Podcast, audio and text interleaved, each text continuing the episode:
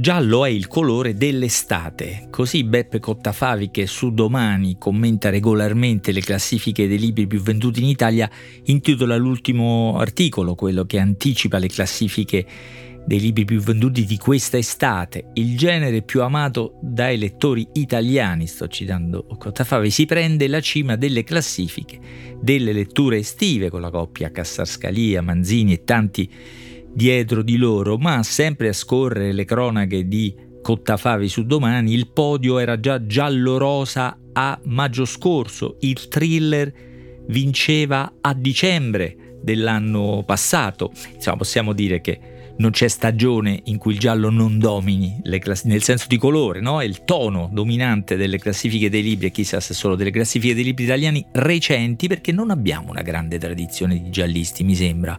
o no, io ricordo Scerbanenko, se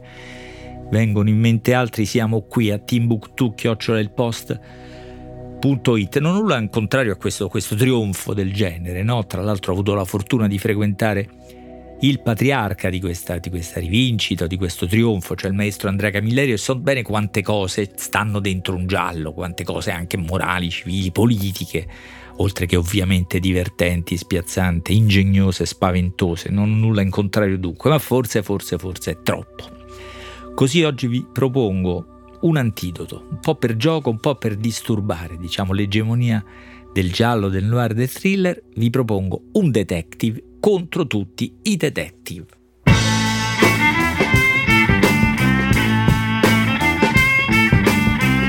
Questo è Timbuktu di Marino Sinibaldi un podcast del Post che parla con i libri.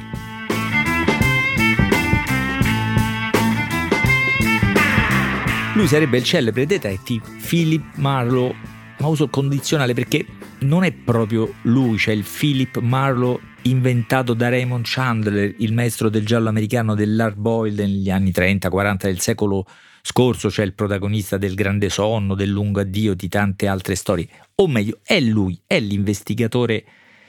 privato Philip Marlowe con la sua passione per l'alcol e gli scacchi, che però finisce nelle mani di Osvaldo Soriano, che invece è uno scrittore argentino, un grande scrittore argentino vissuto tra il 1943 e il 1997, scrittore di storie diverse, biografiche, calcistiche molto, molto interessanti, malinconiche politiche, è stato anche esule, è stato in esilio politico in Europa per sfuggire al generale Argentini dopo il golpe del 1976, quello dei desaparecidos. Come finisce Philip Marlowe nelle mani di Osvaldo Soriano? È che Osvaldo Soriano in realtà spedisce da Philip Marlowe un altro suo eroe preferito, che sarebbe Stan Laurel. Soriano per tutta la vita ha scritto, si è occupato di Stan Laurel, stava scrivendo molte cose su Stan Lauro e quando gli è venuto in mente di mandarlo da Philip Marlowe, ma qui sto confondendo, sto confondendo vita e opere, la vita di Osvaldo Soriano con i libri che ha scritto. La colpa non è mia, eh. il primo a confondere le cose è Osvaldo Soriano, ma è meglio che rimetta ordine. E dunque proviamo a distinguere le opere e la vita di Osvaldo Soriano, in particolare questo libro, questo libro che si intitola Triste, solitario, i finali e il titolo è così bello che dalla prima edizione Vallecchi che ho qui davanti fino all'ultima di Enauti, Glauco Felici che ha tradotto il libro, il titolo l'ho lasciato come Triste, solitario i final, dove appunto accade eh, questo che eh, nel mettere ordine ai libri di Osvaldo Soriano a volte è impresa disperata. Comunque qui nell'ufficio al sesto piano, corridoio muffito, illuminato da un paio di lampade fluorescenti, sul vetro smerigliato si legge Philip Marlowe, detective privato, arriva il vecchio Stan Laura, il celebre o già celebre, non più celebre attore quasi disoccupato, insomma Stan, Stan Laura, la metà della, della leggendaria coppia Stanley Olio. Olio è morto da qualche tempo, siamo alla fine degli anni 50, e si è evitato l'umiliazione di non trovare più lavoro. Stan Laura invece quell'umiliazione la, la, sta vivendo e dunque cerca di capire, questo è l'incarico che rivolge al detective privato Philip Marlowe, perché lui è senza lavoro perché viene rifiutato il leggendario grandissimo Stan Laurel già Staglio? Parentesi, il declino dei vecchi comici è un tema poetico e affascinante, anche un po' straziante, come dimostra un film inglese di 4-5 anni fa, Stan e Ollie appunto, che era la storia del declino di Staglioli, o meglio di un loro viaggio in Inghilterra nel tentativo di eh, rilanciarsi in Inghilterra e poi in Irlanda. Un film molto bello, se ricordo bene, ma con Staglio Olio io sono un po' di parte. Torniamo invece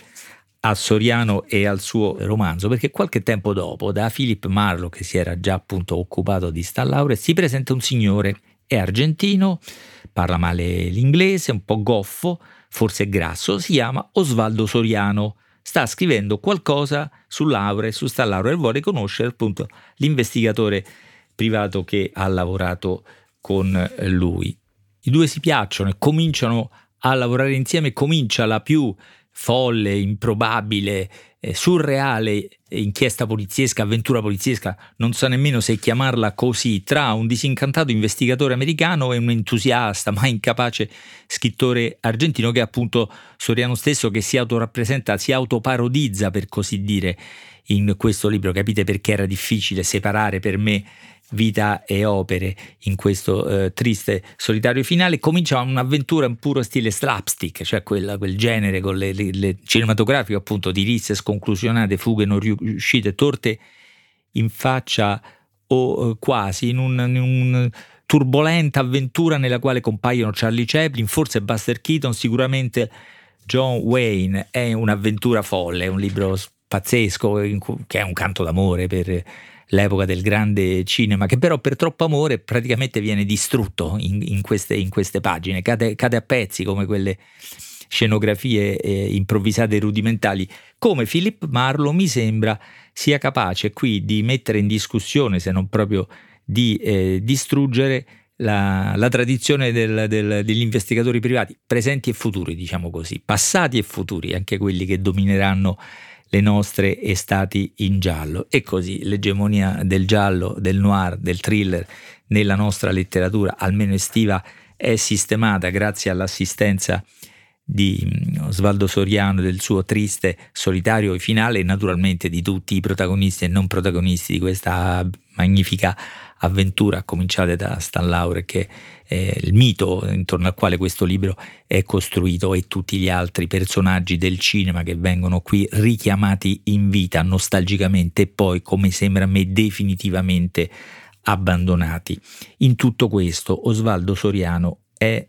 anche quando esagera come in Triste Solitario Final, un grande scrittore. Prendete le prime tre paginette, il prologo di questo romanzo in cui sulla coperta di un transatlantico tra gli spruzzi del mare, la salsedine che va sulle labbra delle persone affacciate sul ponte, la, nave sta arrivando